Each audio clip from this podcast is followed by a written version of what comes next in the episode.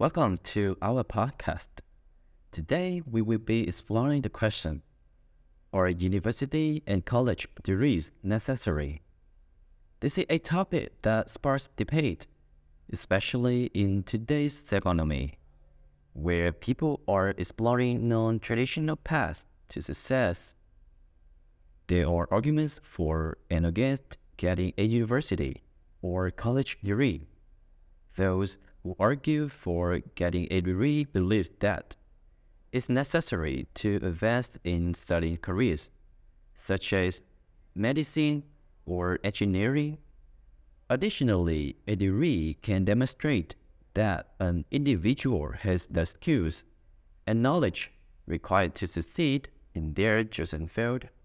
However, others argue that a degree is not necessary to succeed in today's job market.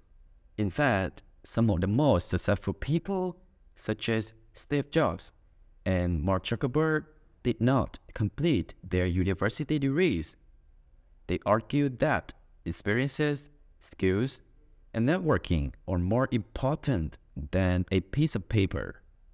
So, are university and college degrees necessary? It depends on your goals, your chosen career path, and your personal circumstances. While a degree may be necessary for some professions, it's not the only path to success.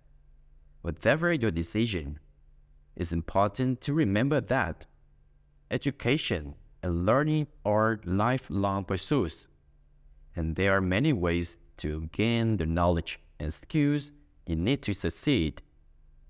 Thanks for listening to our podcast.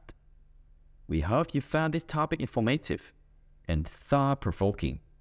If you have any comments or questions, please feel free to reach out to us.